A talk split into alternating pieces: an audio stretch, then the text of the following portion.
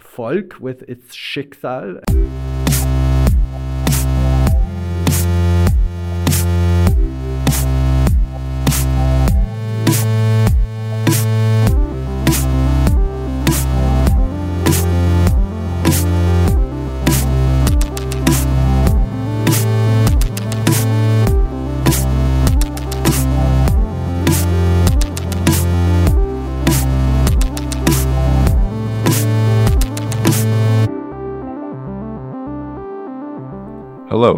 I'm Theron Tolsma, and you're listening to Critical Faith. This podcast is coming to you from the Center for Philosophy, Religion, and Social Ethics at the Institute for Christian Studies.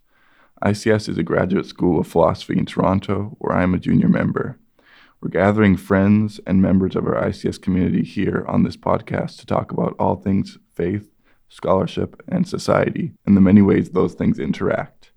We hope Critical Faith gives you a bit of a glimpse into the everyday life of ICS. This semester, we're asking senior members and junior members to continue their conversations outside the classroom. Often, this looks like staying after class to hash out a final question, having conversations all the way down our very long hallway, or meeting for coffee to workshop an idea that was born from class discussions. It's encounters like this, big and small, that make up the spirit of an ICS education. My name is Danielle Yet, and I'm pleased to say that today we're inviting our academic dean, Gideon Strauss, and our senior member in the history of philosophy, Bob Sweetman, back into the Critical Faith studio. They'll be with us for the next few weeks, sharing a multi part introductory series on Reformational philosophy. If you have no idea what Reformational philosophy is, or if you're intrigued to hear Gideon's and Bob's take on the tradition, stick with us for the next few weeks to see what happens. Now, on with the show.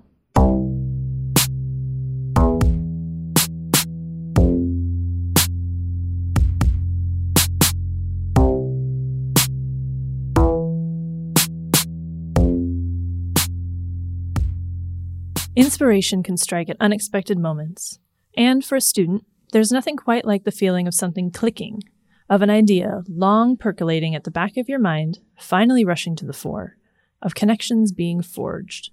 So, for our first segment, we're asking our new junior members to share some enlivening, entertaining, and challenging moments when they've experienced just such sparks of inspiration. Today's question What has been your favorite and or the most challenging paper you've written this year.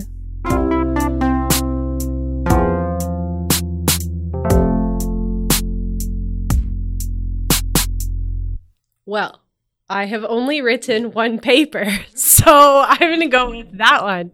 Um, I combined two of my papers into one giant monstrosity of a paper, um, which was really interesting because I had never written anything that long.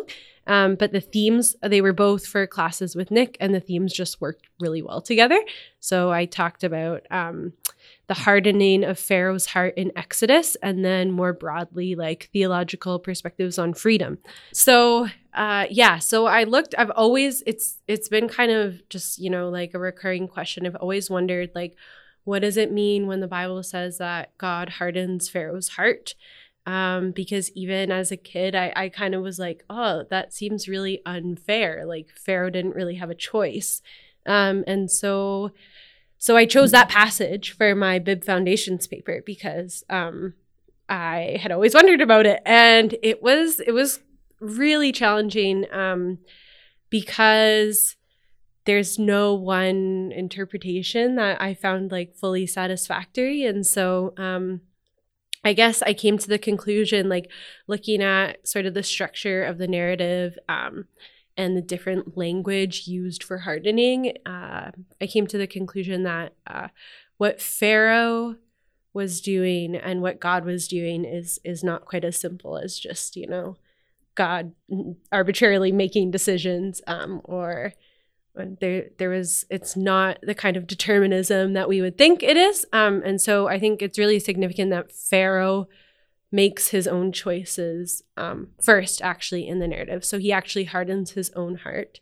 That's one thing. Um, second that god's hardening of pharaoh's heart is um, it's not permanent. Like god hardens pharaoh's heart and then pharaoh hardens his own heart again after that. And so but we still through the narrative we also see an intensification. And so at some there's some point where pharaoh has hardened his heart um, where i guess how i see it is that god gives him over to that hardening. And so it's it's with the view of ultimately i would say like judgment unto salvation like that's a phrase that nick would use to describe it. And i find that's a really helpful um, lens through which to analyze the story because that's that's not the end. Um, god takes his people out of egypt. He confronts evil in sort of a concentrated manner when he hardens pharaoh's heart so that he can overcome it so that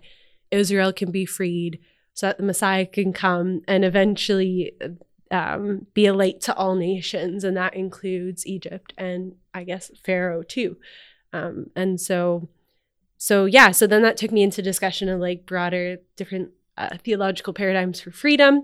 So i looked at some open theism i compared it to classical theism and then i looked at sort of a new a new view of freedom um, which was in jeff hawking's book uh, freedom unlimited. Um, and so yeah it was both very challenging and rewarding. My most challenging paper let's see the one for Nick's class was fun because it was uh, mostly biblical exegesis with the help of other people who were better than me at that. and like even thinking about like how far I've come in this in that past semester, like being able to read the Bible in a totally different way and get new meaning out of it that you would never expect on a on a surface level so I, I was writing about Malachi, which often gets forgot because it's at the very end of the Old Testament and it's very short. But there's a lot of good good wisdom in there about justice and fear and the, the passage that I use is chapter 2, uh, 10 to 16, which is talking about divorce and how um, I think it's the the NRSV translation says that um, God says He hates divorce, which uh, immediately struck me as something interesting. so I I started by just examining some of the other translations, and they're all very different throughout that whole like six verse, six or seven verse passage. So I thought that's kind of interesting. Why is it so hard for people to get pinned down like a precise um, or relatively precise translation of this. And then so I did some more research and kept looking, and there's there's um, really tricky. The Hebrew is really tricky to to translate because it's like a literal translation doesn't really make sense, but the like a more figurative translation is also kind of like there's still something missing. So one one person, one specifically a woman, woman's um, interpretation was that there's there's they're dealing with dealing with infertility. So there are certain fertility practices that w- led to um, I- uh, idolatry and the, the divorce of their Jewish wives or wives in general or something like that. So there's a connection between the divorce or sending, the direct translation was the sending away of these women and marrying women of a different God. Um, and so they're, they're trying to figure out why that would happen and why God would hate that. So yeah, that that was a enjoyable and challenging challenging paper.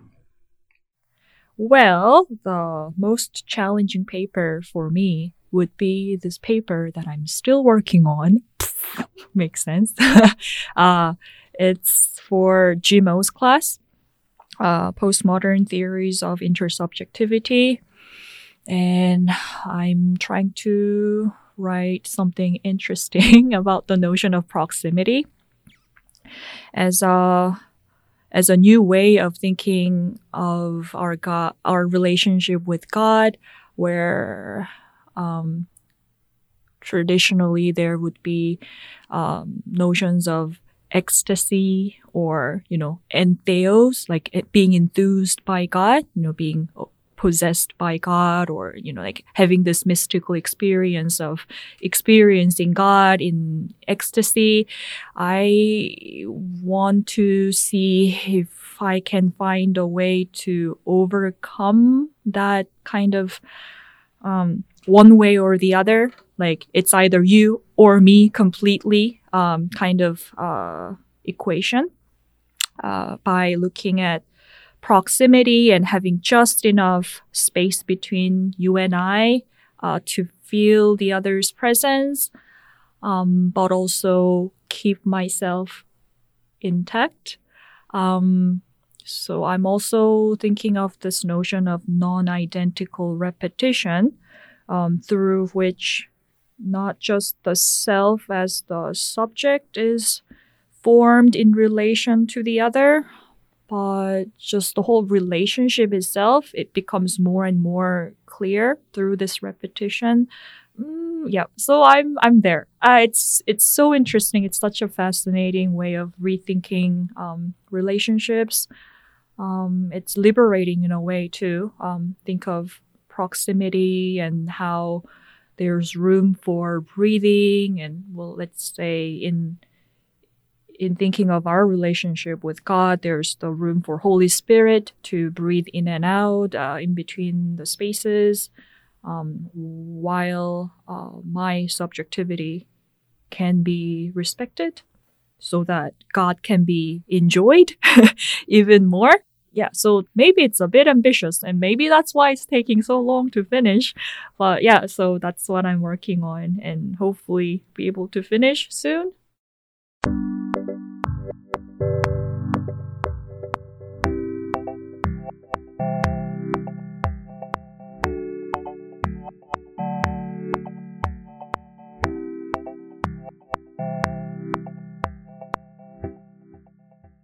Staple of everyday life here at ICS is the rhythm of classes. Every week, senior and junior members gather to discuss shared texts and explore various philosophical, theological, and historical themes together.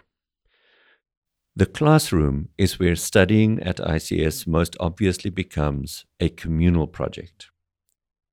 For our second segment, we're attempting to bridge the divide between the classroom and life. So we're inviting our senior members to introduce us to some of their current and upcoming courses. First up, we've asked Bob Sweetman for a crash course in Reformational philosophy, which is one of the introductory courses every student takes here at ICS. Today, we're introducing some backstory by talking to Bob about a key figure behind the development of Reformational philosophy, Abraham Kuyper, and the idea of principled pluralism. So, welcome, Bob. Thanks. Glad to be here. In recent episodes of Critical Faith, uh, in which we spoke with Matthew Kaemingk uh, of Fuller Seminary about Christian hospitality and Muslim immigration, Matt said that his approach is informed by the principled pluralism of Abraham Kuyper. I don't know if everybody who's listening to this podcast knows about Abraham Kuyper. So Wikipedia says that Abraham Kuyper lived from 1837 to 1920. He was the founder of a Christian church denomination, of a newspaper, of a university, of a political party, and he was Prime Minister of the Netherlands from 1901 to 1905. So, Bob, shall we start our conversation by talking about the quite different ways in which you and I came to Kuyper? Sure. I would say I, I grew up in a home of someone who was a convert to uh, Abraham Kuyper's sense of the world. Um, he had grown up in a much more um, otherworldly pietist denomination, uh, a Dutch Calvinist denomination, but uh, much more um, reclusive and uh, even more uh, introverted uh, than the denomination he ended up in. And Kuyper was part of what opened him up that a Christian could have a calling in the world, that the world didn't have to be uh, uh, understood as uh, the place of demonic domination, but rather could be seen also as under the providence of God. So uh, Kuyper was one of his uh, heroes, and um, and I was um, a filial child, and therefore Kuyper became one of my heroes. And really, uh, Kuyper was understood in, I would have to say now, uh, hagiographical terms as mm-hmm. the um, the protagonist of all the very best stories of uh, faithful living.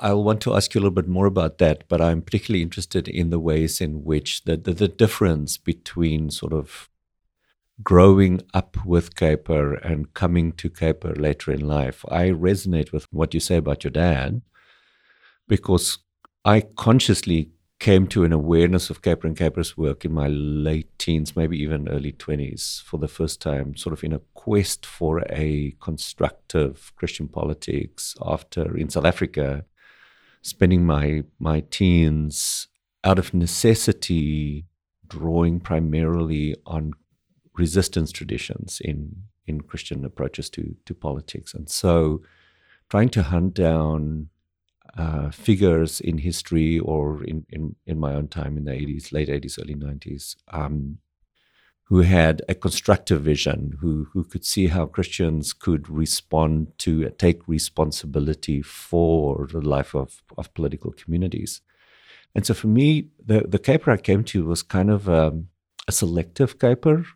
You know, it was little bits of Kuyper that helped me to think and do what I wanted to think and do. And so it took me quite a while to get around to what was problematic in, in Kuyper but that feels different to me, or or I imagine it to be different from growing up in a household sort of suffused with the uh, ethos. Well, I think uh, this business of Kuyper as useful as a as an engine, uh, an orienting engine. I think that really was how he was how he functioned in my uh, in for, for my father, and hence. Um, you know, by a kind of generational trickle down for me, and that was that his sense that um, uh, the, the, totality of the creation is um, is the context within which Christian uh, faithfulness is to be made manifest.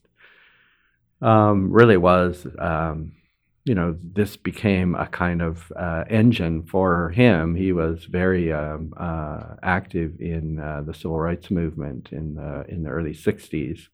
Um, he was a chaplain uh, at the University of Illinois, Illinois, in Champaign, which was definitely a place where, um, on the border, you might say, between a southern mentality and a northern, between Chicago and Mississippi, you might say, halfway between Chicago and Mississippi. And so a lot of things were coming together. Um, and as Martin Luther King's uh, f- freedom train north started to to move in in in the in the mid '60s, he he jumped on as part of uh, the Rainbow Coalition of Pastors uh, to fight things like uh, realty redlining and so on and so forth. And this was, you know, this was just this is how one is faithful in this context. And so Kuyper's language was used to inflect uh, a sense that the Christian life was not meant to be reclusive, but rather was to be one that was engaged. Mm-hmm. Mm-hmm. So yeah, that's that's how he used it. I'm a much more contemplative person, I have to say, and uh, and so um, that made a lot of sense to me.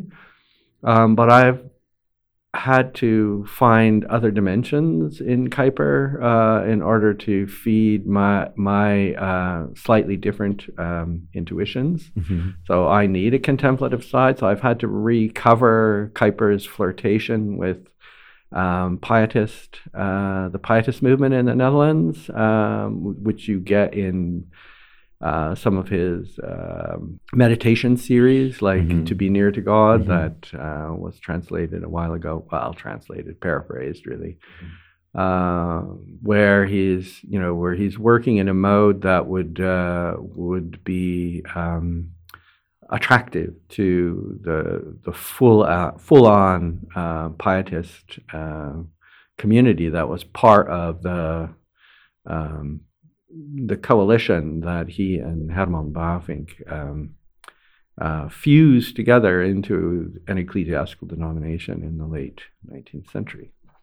So I've had to look at that uh, or look for that and to see how that m- maps onto his uh, activism um, and his interest in um, you know the sort of sedimented habits uh, that we articulate theologically uh, or that we articulate the faith through uh, mm-hmm. theologically. So mm-hmm. you know the doctrinal interest, the interest in spirituality and the interest in uh, uh, an activist um, issue, like the totality has been interesting to me. So it wasn't the activist per se, but the yeah, activist yeah. uh, living out of a deep spirituality on the one hand and a um, a, a, a, sense that the uh, the theological tradition still had much to say yeah. to the contemporary context.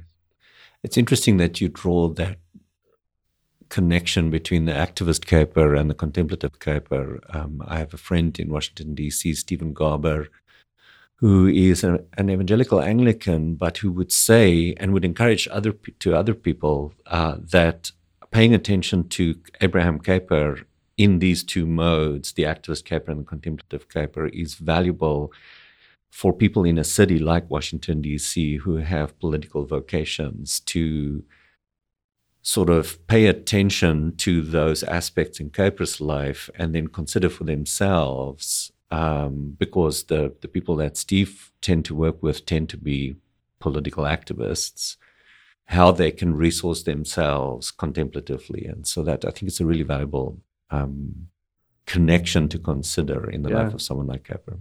Yeah.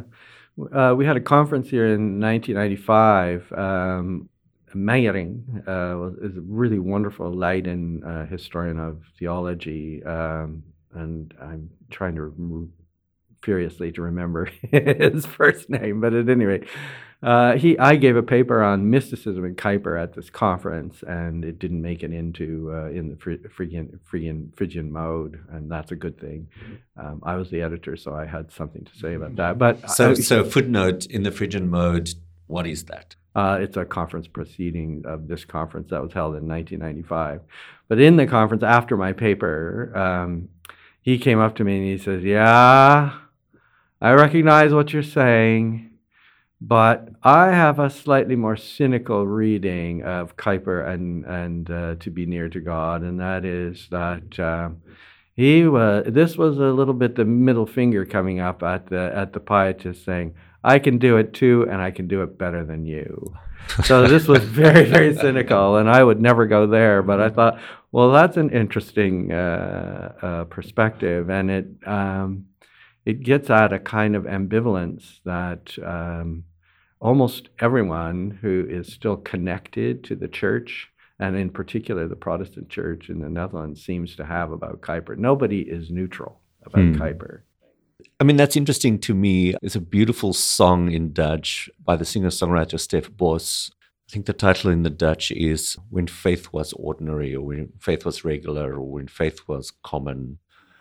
Um, and he uh, uh, uh, wrote the song as the theme music for a television show in the Netherlands recently on uh, contemporary spirituality in the Netherlands against the backdrop, in the case of the song, of the difference between his own spirituality as a contemporary Dutch person and the spirituality of his mom and dad, who grew up in Kuyper's churches. And so it's in, in my experience, people um, who grow up in a kind of Kuyperian milieu uh, have much more skepticism and cynicism in relation to Kuyper than uh, people like myself who discover Kuyper in bits and pieces, you know, that, that we find useful. So we are going to explore the ambiguities of the legacy of Abraham Kuyper and Herman Dooyeweerd and Dirk Vollenhoven in an, a number of episodes here on Critical Faith. And I want us to, to move in this episode to thinking about that aspect of Kuyper's legacy that Matt Kaemingk mentioned as helpful to him as he considered contemporary religious difference and how he negotiated in the Netherlands, in America, in Canada, elsewhere. So when people in the tradition of Abraham Kuyper talk about, as Matt Kaemingk does, quotation marks, principled pluralism, what are they talking about? Um, well, in uh, Jim Bratt's book on Kuyper, I think um, he he um, the way he positions this is in terms of uh, the problem of historical secularization. So uh, the 19th and 20th century are um, centuries of unprecedented uh, complexification of the uh, structures of society, the differentiation of a variety of different um, irreducible ways of being in society uh, that hadn't um, hadn't really um, well, it was a challenge. Um, so as you move from a, a simpler society where there's lot, where lots uh, where you have few institutions that do many many things to a society in which you you gradually have a specialization um, that becomes ever more um, uh, uh, differentiated. Um, this is both an opportunity and a challenge to to a society, and um, and when uh, in the in the West, this came what came along with it and was seen by very many people to be intrinsic to it was a secularization. That is to say that this differentiation is such that the the the religious centra of the society have a, an ever smaller but ever more distinct place in in that society. So one small sphere to be set alongside so many other spheres that are emerging. So, in, in that context, uh, what do you do with this connection that so many were making between differentiation, which is a, is a phenomenon that seems like a roller coaster that needs to be responded to because it's, in, it's ineluctable? It's, it's going to run you over if you try and stop it. That, on the one hand, and secular, secularization, which you as a Christian absolutely have to find a way to resist. So, you know, one way to go would be to say um, we refuse to acknowledge the modern world. Uh, in other words, we insist that in order to um, maintain a context where Christian landmarks are obvious because they're, you know, they were created in, in a simpler, less differentiated world, um, we insist on stopping historical development. It's going to be this way. It's going to be a, a less differentiated, uh, where the church, you know, is the centrum for all kinds of things that now have come to be associated elsewhere. I mean, I can give you one example. In the in the Middle Ages, uh, contract contract law involved swearing on relics. Well, the church was, you know, had a monopoly, you might say, on relics and therefore was absolutely uh, an inexorable feature of, uh, of the development of, of the economy, a capitalist economy, in fact. So you know, so you you can you can you can posit yourself as anti-modern, and that is to say, posit yourself as anti-differentiation. Mm-hmm. Um, and you know, modernity has has inspired or provoked uh, many such things, not all Christian. I mean, uh, in Dooyeweerd's read, and we'll be talking about Dooyeweert as we go forward, mm-hmm. um, that's his reading of uh, National Socialism, is that it's a kind of regressive uh, longing for a simpler world mm-hmm. um, in which um, something like uh, a genetic people uh, controlled uh, their own destiny, had and controlled their own destiny. So, so you can have that, you can embrace the uh, the secularization along with the differentiation, or you can uh, uh, accept the differentiation uh, and hence a secularization of uh, in terms of a clerical understanding of the church uh, in order to protect a kind of you know, the um, the capacity of Christians of a vari- in a variety of different stations vis-a-vis the church, mm-hmm. um, being able to be leaders in these these many different uh, social spheres that, that are emerging. And that's what Kuyper did. Uh, in other words, he embraced, you might say, uh, a societal structural secularization in order to preserve a sense that it is all about faithfulness, and therefore, on a deeper level, it remains religiously uh, rooted in, in, your experience as a Christian follower of Jesus. So that, on the one hand, um, but you you know, uh, as opposed to insisting that the only way you can uh, maintain uh, a broad sense of your life as uh, the life of, of faithfulness, Christian faithfulness, is by resisting uh, differentiation. Principal pluralism is this accepting societal differentiation and hence a certain kind of secularization yeah. in order to preserve a deeper religious root.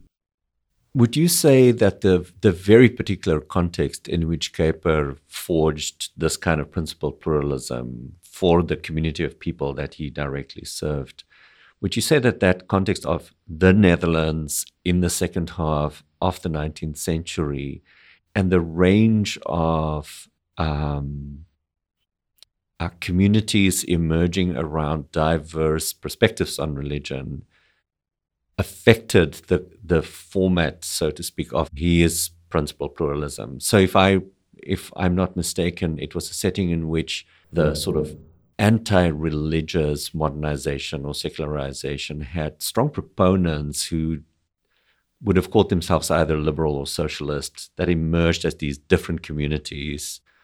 Um, Kuyper himself um, seemed to be part of a kind of a revitalized or renewed Reformed community. There was a, a large minority Catholic community in the Netherlands. So, and with that range of religious diversity, the particular range of religious diversity present at that time, so not a lot of Muslims, a tiny Jewish community, nonetheless a Jewish community, very little other kinds of religious diversity. Did that affect the way in which he shaped his principal pluralism? I'm sure it is. Uh, the business of dealing with ideological uh, differentiation mm-hmm. is one that all of what we now think of as Western Europe it, it was struggling with. And some form of principled pluralism you find in France, you find in Italy, mm-hmm. you find in Germany, and so on and so forth. So, what you would say, I would say, is that because of Kuyper's, um, you know, success in so many areas, um, I think what you get is the mo. It's probably the most self-conscious um, principle pluralist society that develops uh, hmm. in in the context of the age of ideology. But the Kingdom of Belgium is a pluralized society in the, the 19th and in the 20th century, and this is where Christian democracy really, in in its Catholic form, got its beginning. Was really in in Belgium. Uh, Germany uh, you know, there was a concordat between the papacy and the German government, right, of uh, Kaiser Wilhelm. You know, that was worked out, and uh, you know, and that even even Hitler couldn't. Uh, you know, he had to he had to live in terms of uh, France. The same. You had an enormous Catholic revival in the 19th century, and none of these secular people can break with each other because otherwise the, the priests are going to get you. Oh, right. So, okay. in, in, this context of ideological uh, plurality, um, you know, Kuyper is facing this in the Netherlands yeah. and he becomes a voice to structure society in a way that will uh, allow these different ideological communities to live without the result of permanent revolution, mm-hmm. which, of course, in the context of the aftermath of the French Revolution, was a real possibility, right? I mean, as late as 1849, you still have, in the name of the French Revolution, you have revolutionary movements um, that are causing mayhem. And so, how do we avoid this? And, you know, the, the prin- principal pluralism is a response that is most highly articulated in the Dutch context and because of the career of uh, Kuyper, but it's to be found in less articulated forms everywhere. The communist pillar still exists in Italy. You know, there are towns where, unless you're a communist, you are never going to be elected. So the, there are two words that you use that I want to pick up on, and I'm going to try and remember to do both. The one is revolution, and the other is pillar. Um, I'm going to start with revolution. So, against this backdrop of the the enduring effects of the French Revolution and the range of revolutionary movements emerging out of that, um, I think I've just heard you say that there was, therefore, for Kuyper and others, a concern around permanent revolution. Kuyper called the political party that he founded the Anti-Revolutionary Party. What did he mean by that? Well, I mean that's a complicated story, but you know he had a he had a political patron, uh, and that was uh, uh, van Prinsterer, uh, who of course was known for uh, or came to be known for uh, one of his books, uh, Unbelief and Revolution, which is heavily dependent on the Catholic Counter-Revolution and the pamphlet literature that it developed, mm. which was to identify the French Revolution with um, atheism mm-hmm. or unbelief. And uh, Groen really accepted this. So, in other words, um, uh, so this move represented a rupture of the continuity of Western civilization for him, and and Western civilization was civilization in effect for him, and therefore, um, what you look what you were looking at is a rupture that you would have to call demonic. Hmm. And so Groen's party was the Christian Historical Party, and Kuyper's the Anti-Revolutionary Party. And so I think what he meant to signal uh, with the with his name, the Anti-Revolutionary Party, is on the one hand there's the rejection of uh, uh, that dimension of the revolution, which is um, antithetical to uh, Christian faith. So that you know there was a kind of uh, that was a side of the revolution. That was not. I mean, you know, the revolution was complicated, but sure. that was definitely a side of the revolution. Uh, but I think the anti, as opposed to counter, was uh, really an attempt to say that uh, a future cl- uh, political engagement of the Christian community ought, in a in a certain sense, not to be on the scale of a positive and its negation. That is to say, revolution as the positive and then counter revolution as we need to undo the positive, but rather the anti revolution is to say, if revolution is the dominant uh, dynamic, um, that needs to be resisted. But in order to move past the dichotomy between revolution and counter revolution. Hmm. So I think what he was trying to say is that we need to resist the revolution because it's the predominant, it's the positive dynamic. Mm-hmm. Um, but we need to do so in a way that isn't, as it were, still caught within, a, you know, an affirmation and its negation. We need to get into a different place altogether. Yeah. To to touch on the other word uh, that I caught in in uh, what you said earlier, the word pillar.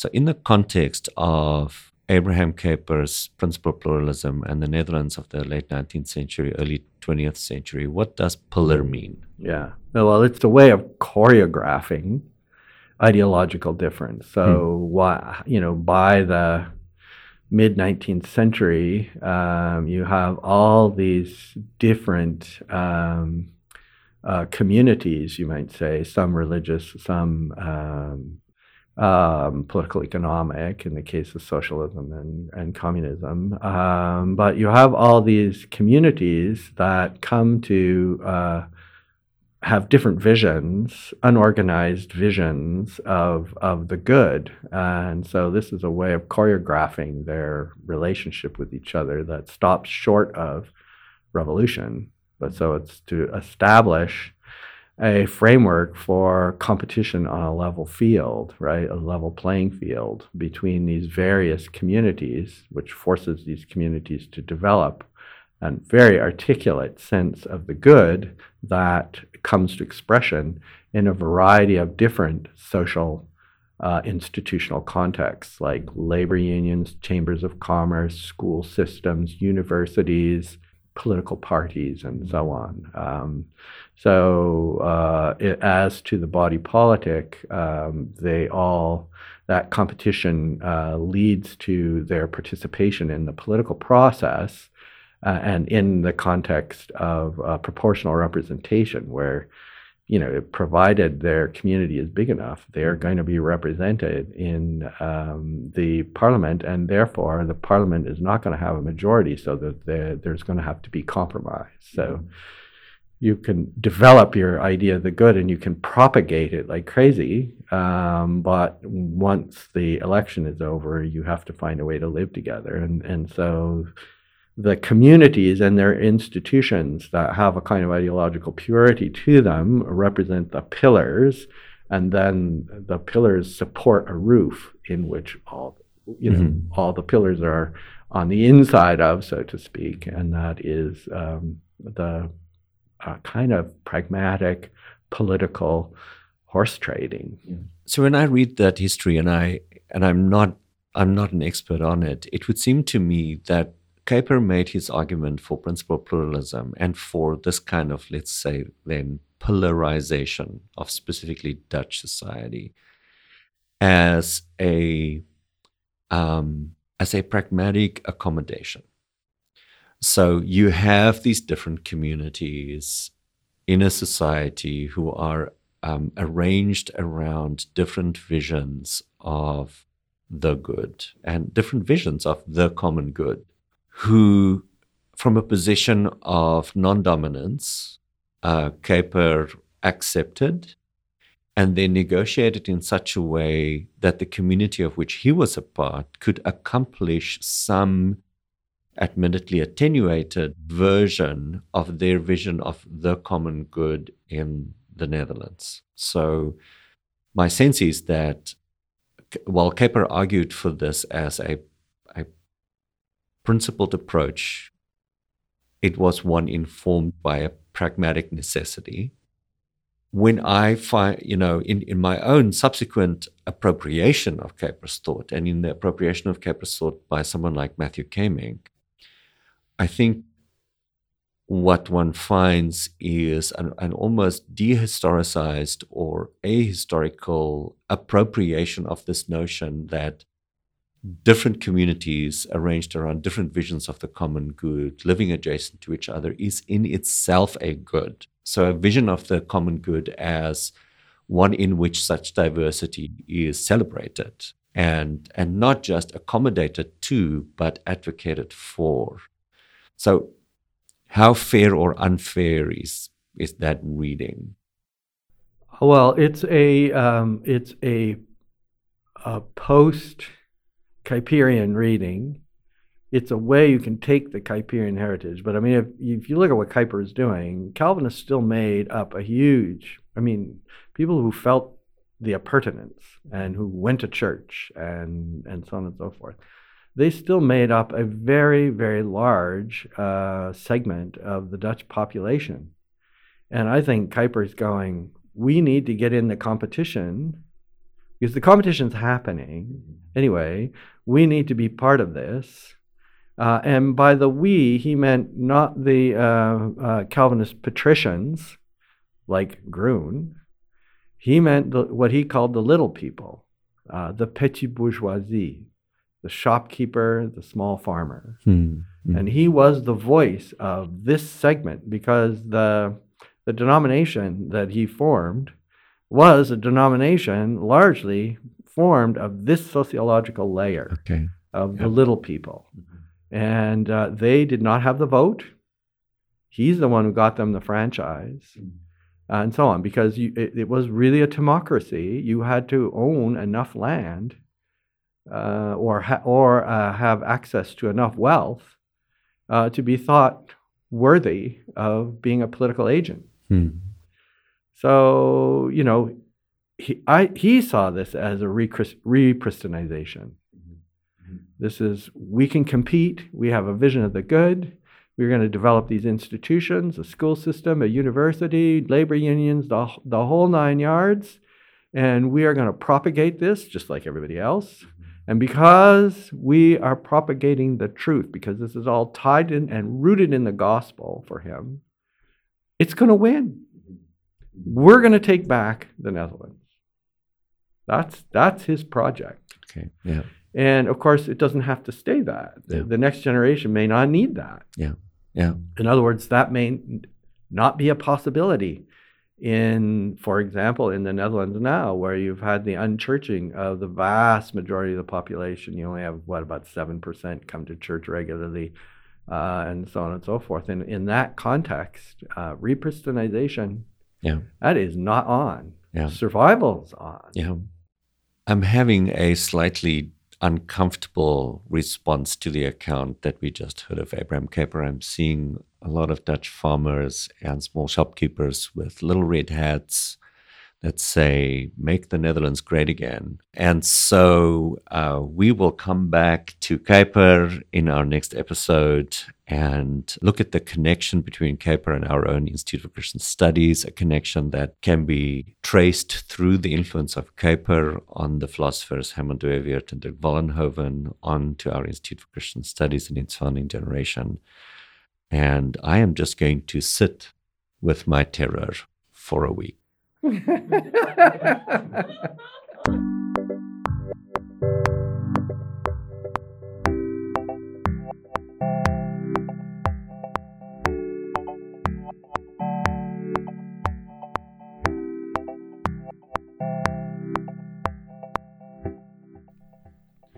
that brings us to our final segment What's Your Pleasure?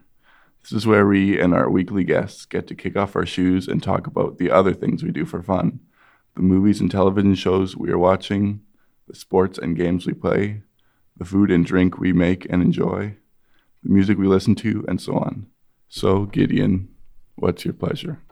The first pleasure that I want to mention is uh, the existence of Groundling Theatre Company.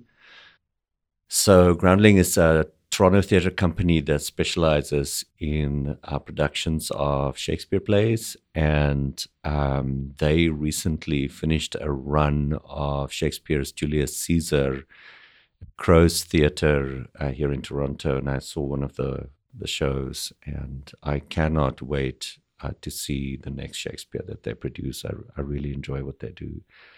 I do want to men- mention a, a second pleasure, Mhm. which came to mind just moments ago when you talked about um, uh, taking our shoes off.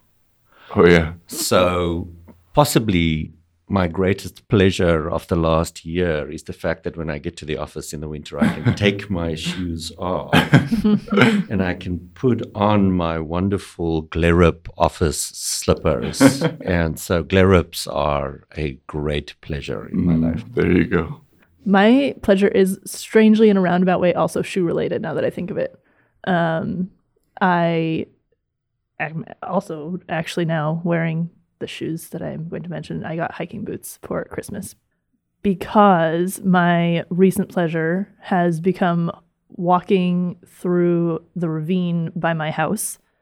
Uh, specifically in the kind of weather that we have today, which is very snowy and like big calm, like flakes floating down um, and it's just you're in a ravine in the middle of the city and it feels like you're not in the middle of the city and it's very peaceful and calming and there tend to be a lot of dogs that wander around through there so it's just it's become a very prominent source of pleasure in my life lately so walking through kind of woods on snowy days to take Robert Frost out of context.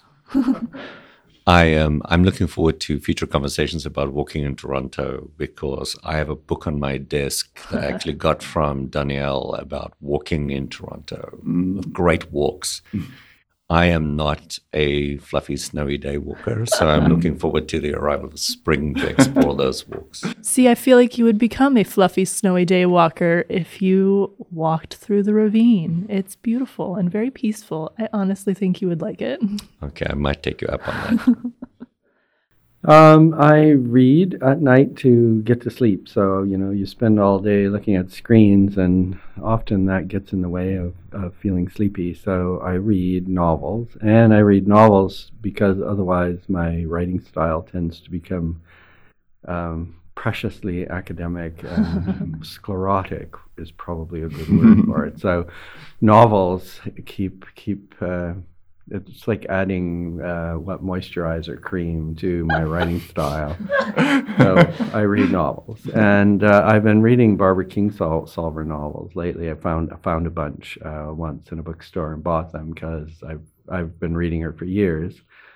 And the ones that I've been reading lately um, are, are, all really um, about her incredible sense of the natural world uh, as a source of wonder, um, uh, as terribly fragile, uh, and therefore um, necessarily a source for human concern. Um, just to give you an idea of how she um, is just so good at evoking wonder, is uh, the beginning of uh, Prodigal Summer, which is an older novel of hers from the 90s, I think. Um, she starts uh, by uh, having her protagonist uh, observe uh, a lunar moth in, in flight. And um, of course, uh, moths and butterflies use the sense of smell in order to orient themselves to the world. And of course, I didn't know this, uh, but then suddenly you're able to make sense of the erratic flight of a lunar moth because the smell will change places given the wind. And uh, so as she goes, you get this, this sense of meaning opening up uh, where you didn't expect to find it. And that just carries on throughout that book and um, just sort of sucks you in. And suddenly you have a sense. I mean, I'm a city boy, so you know, to have this kind of a sensitivity to the natural world is um, a gift.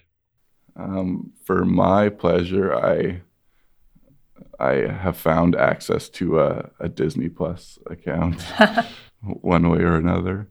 So I've been watching some of the TV shows from my childhood, which is always a, a strange thing because you don't really like at least for me i don't have a visual memory of these things but it's like a strange unconscious feeling like you've it's like deja vu almost like you've seen it before but you can't rem- put your finger on it but i so i've been watching winnie the pooh and there's one winnie the pooh movie that's actually quite like they break the fourth wall all the time because it's like the movie is is showing like a, the different stories through a book so it's reading a book through the story so the characters will like jump from page to page, and then like the the words will fall off the page and dance around and all that kind of stuff. So it's very it's very fun. But yeah, it's it's strange to to see something that you know you've seen before, but you can't quite put your finger on it.